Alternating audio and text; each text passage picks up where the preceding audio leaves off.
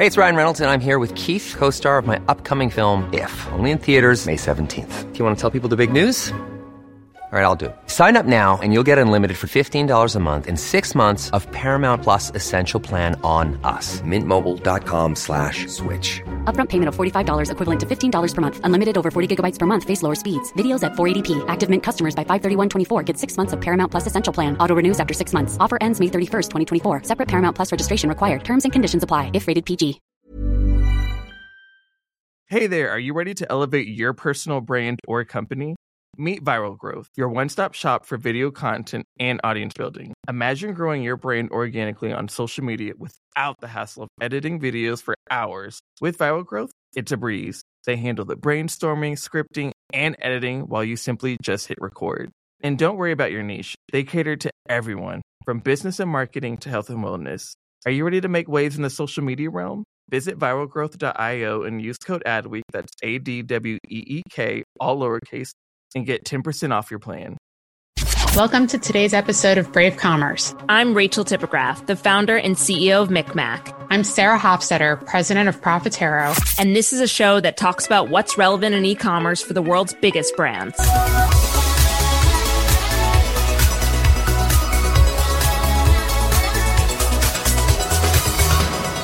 Hey, Rachel, why don't you think Amazon has cracked the code on selling alcohol online in the US? I mean, man, I'm thirsty. You'd think it would be easy, but it's pretty complex. The three-tier alcohol distribution system is so complicated, and it differs state by state by law, and it makes all of this pretty untenable when it comes to selling booze online in the US. You know, people say that one of the reasons Jeff Bezos purchased Whole Foods was so he could actually accelerate online liquor sales.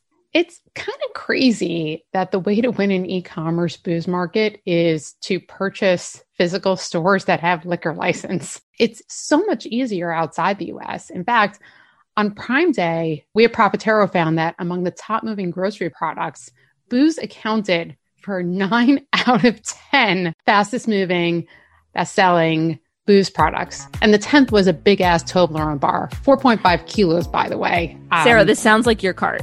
This might be my cart.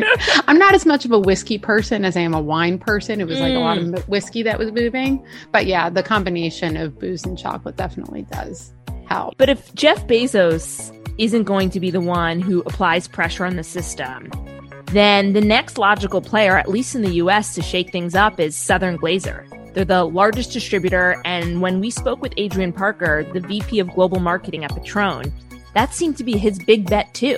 Well, let's see what Adrian has to say while I go grab a drink.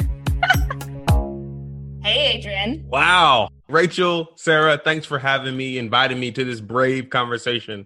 I think this has been a year of, I think, a lot of brave moments, I think, for all of us. So I'm very much looking forward to this discussion, but also obviously been a big fan of each of yours profession as well. So I hope after this conversation, we can still hook up and maybe have a Patron toast at some point in the very near future. Amen. I know Sarah needs it.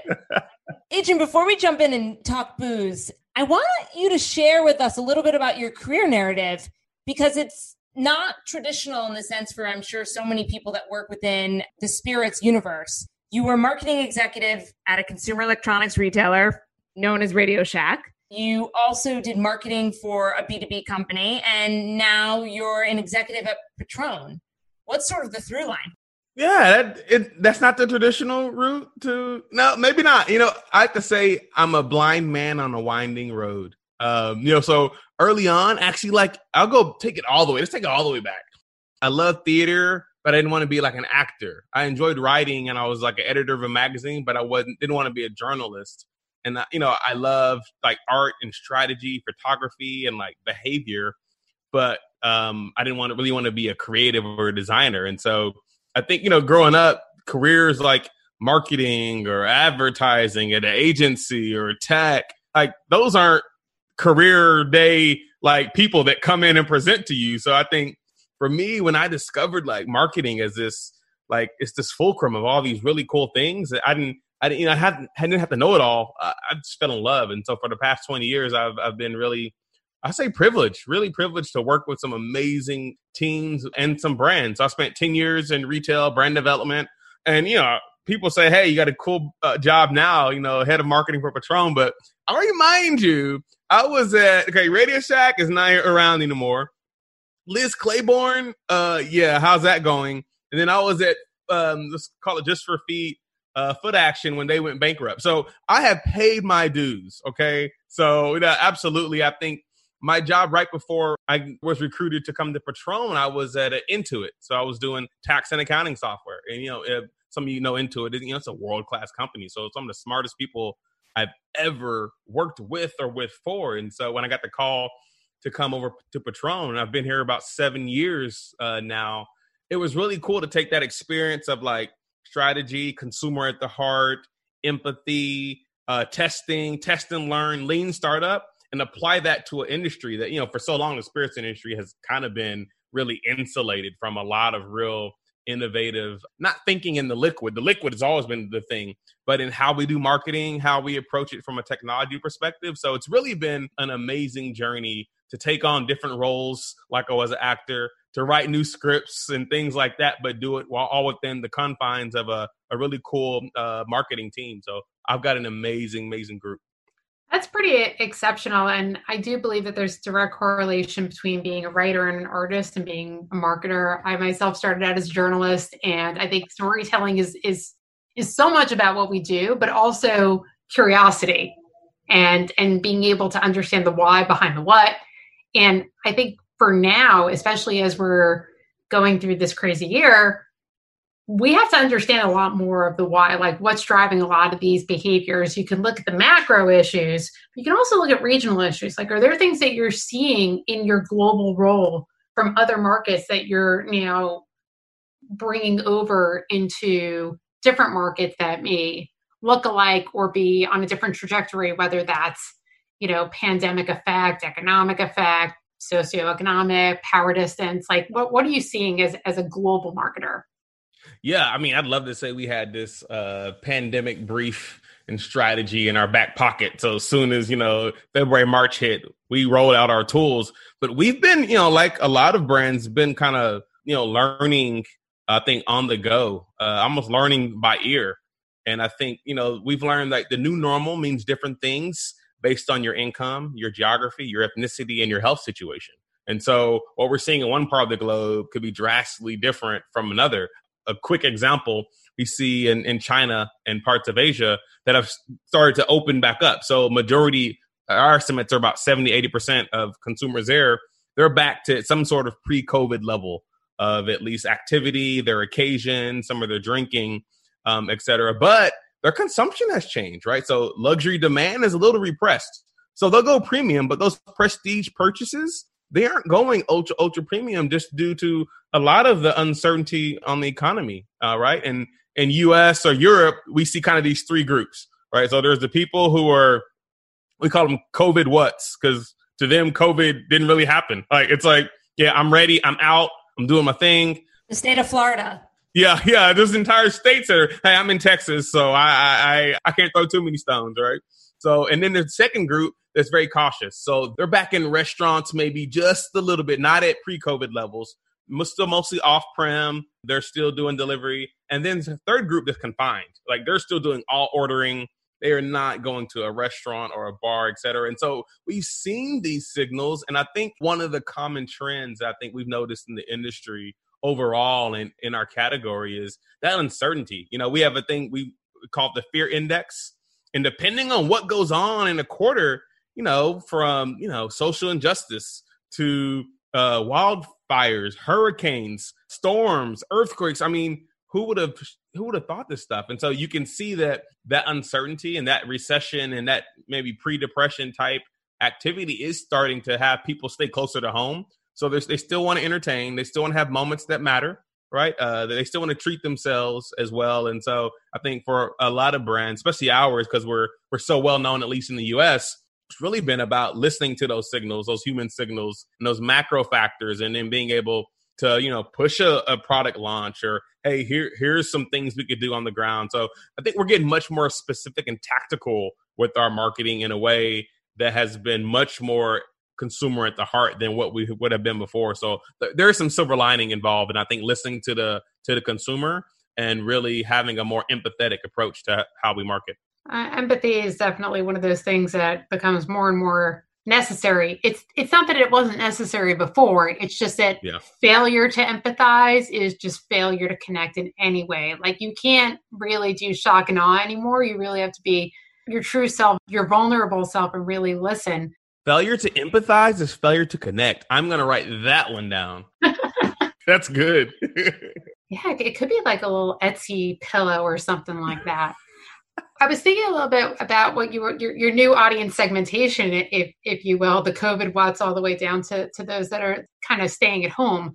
Obviously, that changes your revenue distribution a lot. You're going from the COVID watts would represent, you know, so much of off-prem travel, events, things like that.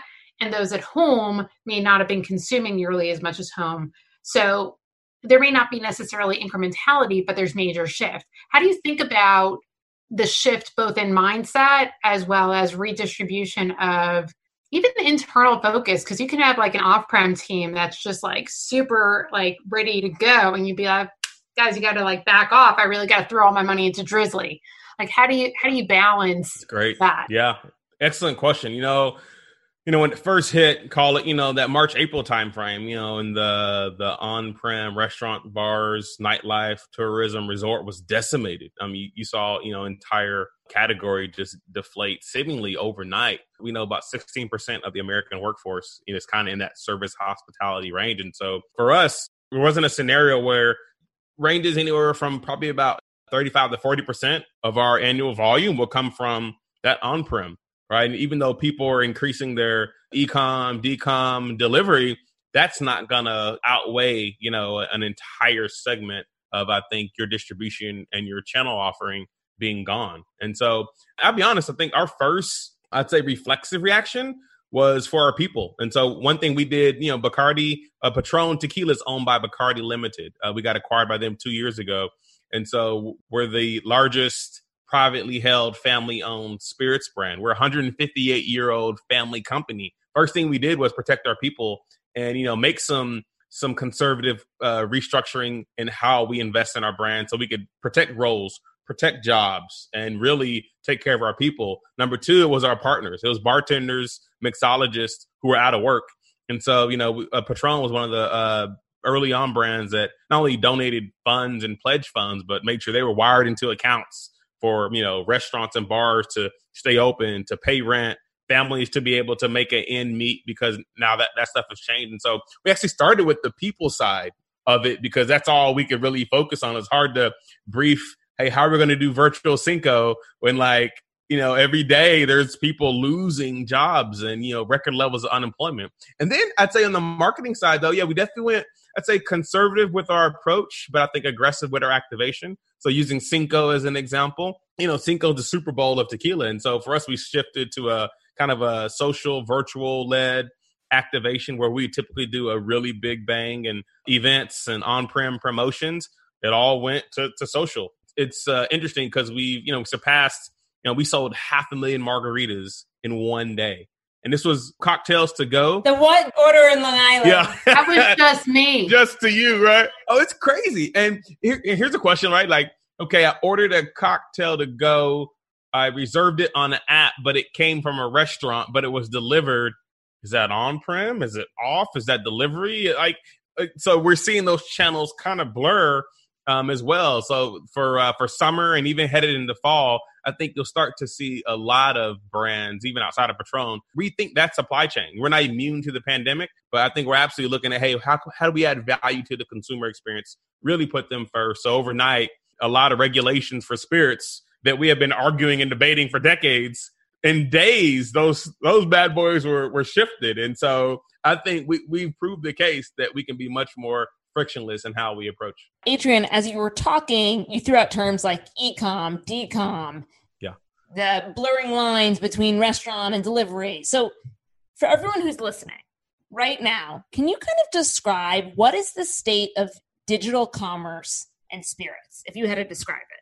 Yeah, that's a good question. And I'd say we use the term digital commerce just to be that kind of catch-all, right? Because, you know, it's e-com, like, I guess, Amazon. There's e-tail, right? So it's a kind of more physical, but I'm getting it, you know, via online purchase. But then there's pure players who are online only. There's direct to consumer. And so if I dream in PowerPoint because I live in it too much, there's like 10 different pillars. So when you press a button, right, from like a Drizzly or an app, well, actually, they're pulling from a local store. And so Drizzly is just a licensing deal that the store pays them to be able to connect with you. And so much of that blurs. We use the term digital commerce, DCOM, just be a catch-all to mean, hey, a digital interaction or interface is getting me something I want. And I think what we're seeing is that our own, so Patron, our digital commerce portion of our business is up 5x already in the first half of our fiscal. And so we've seen a stratospheric growth, not only in our overall demand of tequila and our products, but also in digital commerce. I think outside the U.S. is interesting because the U.S. is a laggard in many ways and online ordering. You go to parts of Asia where, you know, if you try to use physical cash, they'll look at you like funny, like you're weird. So they've been in digital commerce, but I think in the rest of the world, tequila is still a rounding error. And so I think what we're doing things in like Amazon UK with store and shopping experiences where you can get Patron, but also the cocktail kit right from Amazon delivered to your home. In Germany, we're doing the same thing. There's an app called Rappi in Mexico that is huge. It's kind of like the Uber Eats, Postmates of like, you know, Latin America. Massive, right? And so I think what we're starting to see is that blurring of the lines. You know, you sound old school if you say the word omnichannel. You know, that sounds like, oh, that was like 10 years ago. You had a head of omnichannel, and their job was to like negotiate between the brick and mortar people, merchants, and hey, here's the digital people and their budgets and priorities. And now it's like, well, we're all kind of, it's all of our jobs to be omnichannel. So I think we're seeing that shift and that blur in a really powerful way that I hope we protect and we preserve and even accelerate as we go into the next year. So your sales grew 5x online. Does that mean that the team that works in digital commerce also grew 5x? Like, how are you operationalizing this? Oh man, if the Patron and Bacardi DCOM team is listening, they're probably having a chuckle. No, I'll be honest. I think, and we've got an amazing team that's been able to pull together. Not only do we have a global team, primarily housed in London, who's kind of our global kind of hub team of digital commerce. And we're on the digital transformation journey as a company and enterprise, like most companies. We're all kind of talking transformation. If you're not in transformation, you're kind of out of business. But I think for us, it's really been about shifting priorities. So not only are we staffing up in some key areas, but it's much more of a priority. So if you're in digital commerce, you probably went from one of the last people to be invited to a meeting last year. You're like, oh yeah, don't forget. So now you're running the meeting, right? Mm-hmm. Now it's like, okay, how are we driving that? And so as you guys know, DCOM, commerce, a lot of the platforms, they're channels, but they're also media partners. So I can target a consumer, but I can also talk to, you know, a person during their experience. And so for us, you know, Lauren Brown, Cosby, Serena, Melissa, Lucy, we've got a team of just some rock stars who are really thinking about how do we optimize our investment, search, pay-per-click, all of that to really be much more holistic to solve for the consumer experience, but just be much more nimble, much more innovative. You just don't have the time to argue over budgets. You really just got to invest at that portfolio level to really get the best, I think, of the deal. So yeah, it's a shifting piece. I won't say we've increased our team 5x, but I would say digital commerce has become a larger part of everyone's job. So I've been getting requests for DCOM information from people who have never thought about, I mean, people who like, hey, give me a print ad in the billboard are now like Drizzly, Saucy, Mini Bar, like Instacart. That's a sea change. And so that's another thing I hope stays around. Well, I think people look at this and they're like, if I don't learn how to, it's gotten to that point where I think there's a FOMO, but really just in terms of career baseline knowledge. Like if you don't actually know about this kind of stuff right now, you probably will be out of a job in a relatively short period of time. So if they're asking to get schooled on it, that's probably job preservation as much as it is anything else at the time. It's kind of like the way you talk about being in marketing for 20 years. How many years did we say was going to be the year of mobile? Like 12? Oh my gosh. Yeah. I used to have to update the deck every year, like the tipping point, at least smartphones. And then it happens. And then, yeah, I remember that. And then you didn't even realize it was that year. Yeah. And you're like, oh shit, that happened. Yeah. And I think that obviously the tipping point on e-com happened because of something much more macro than anything else. But you're right that the word omnichannel has been used for well over a decade. And it was by far considered to be among the more boring and analytical jobs in marketing, and not nearly getting the kind of respect. You say you're an integrated CMO. Yeah. Oh, then you're really important. It's about marketing the marketing. Yeah. Yeah. It's funny, Adrian, when you were naming names of your team that I have so much respect for, they're all women. You have some badass women who are working with you. Hey, I noticed that. I wasn't going to say that, but you know what? Yeah, they're bringing it, super talented, and they get it done. We're privileged to have a who's who, a roster of folks. So yeah, but yeah, they're kicking ass. You're absolutely right. You were giving the example of Amazon UK, Amazon Germany. Amazon hasn't made a major stance yet on what their strategy is going to be and their offering around online liquor sales. And you know, when we look at the data at my company, it's clear, at least in the US, that consumers don't have any loyalty right now to any given online liquor marketplace, wholesale retailer. A lot of people don't know even the name Drizzly in certain parts of the country. So what do you see as the opportunity right now for Mr. Jeff Bezos? Yeah, I mean, if I'm Jeff Bezos, and I know they're actively kind of pursuing, you know, liquor license or some kind of affiliate deals, you know, starting in the West to try to get entrenched in that opportunity. I would say this. I have a friend who works in politics in the DC area, and he often laments on the sheer amount of liquor, alcohol laws and regulations. It's numerous. It outweighs most of anything else. So you could name 100 things that are more important to your livelihood or your family or anything than alcohol. But if you look at like the sheer amount of laws, you know, doing business, a lot of people from international say, yeah, doing business in spirits in the U.S. is like doing business with 50 different countries because every state has their own like thing. And so if I'm Bezos, yeah, I'm seeing that as an opportunity. Drizzly, Saucy, Mini Bar, people are great partners and they have a great offering and a platform. But not only is the awareness very low, there's no loyalty because it's largely a commodity based on it's brand driven, it's price driven. And, you know, I think the opportunity especially for this year is that we've seen that acceleration of adoption. So depending on what report you trust, we went from, call it, 9 to 10% of total retail was e-com to now we're, you know, 16, 17, maybe up to 18%.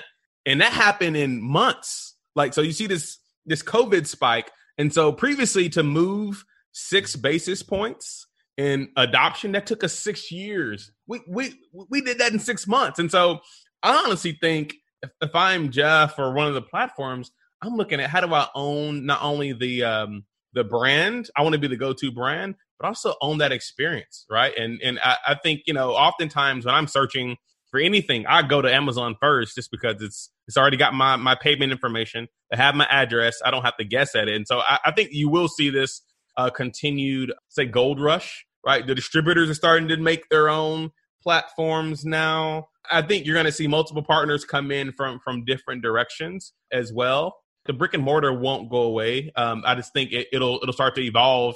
I think you'll see this, like, because being at Radio Shack, right? Radio Shack was a 6,000 store retail chain. Radio Shack would have survived as maybe in 1,000 store parts and gadgets thing, but Radio Shack was too big. You didn't need 6,000 Radio Shacks. So at some point, there is going to be this kind of crucible moment where how many partners do you need? How many platforms? And so I do think, you know, much what we saw in the social media landscape with location-based apps and all these offerings, I think you will have a reckoning that's going to happen. And something tells me if I'm Mr. Bezos, I'm going to have a seat at that table or be driving the bus, whichever analogy you want.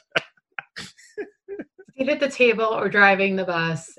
All right. Well, if you're driving the bus, you're in charge. If you have a seat at the table, you're a participant. Unless you're at the head of the table, it's a different story. Yeah, you're right. So, I mean, it's a big question of who comes out on top and does on top even make money? So one of the challenges that has been happening with whether it's grocery delivery or liquor deliveries or even restaurant delivery, is people are fighting for that last mile. At the same time, last mile is the least profitable.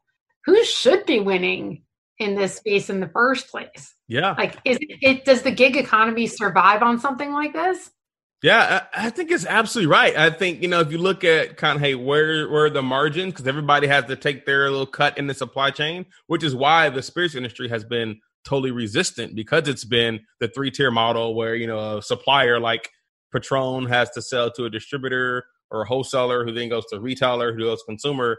And so that supply chain has been so fragmented deliberately for so long. And I think now, I think if you look at grocery, if you look at convenience, where their business, grocery, convenience, and digital commerce are where we're seeing channels just spike significantly. And I think there's going to be some irreversible trends there where, yeah, they're going to own because they're right here. So I think that convenience is going to win. My bet would be, liquor laws and licensing aside, that I think the proximity is going to matter so much more. And I think it's going to be about the favorite and familiar brands, right? It's going to be, you know what, the brands I know and love, it's the brand I want to invest in. Luckily, Patron's on the right side of that equation, but it's something we're very much watching closely and trying to at least test and iterate in multiple areas so that as we figure it out, we can kind of learn together. Do you think that the distributors would ever get into the D2C business? Oh, yeah, absolutely. Distributors like Southern Glazer is one of the largest distributors in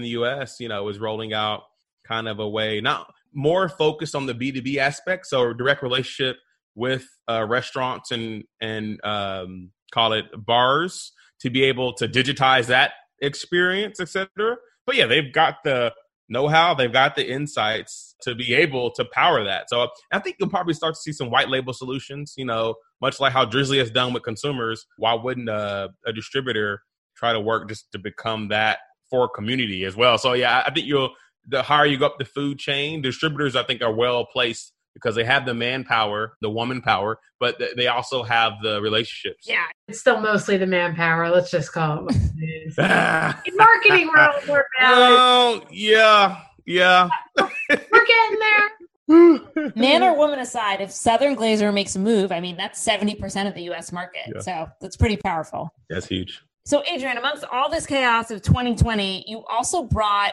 a new product recently to market, the Patron Smart Coaster. What was that about? What business objective is that serving? Like, I just want to understand more. Yeah, it was a really cool, innovative, really a partnership. So Barsys is a technology company.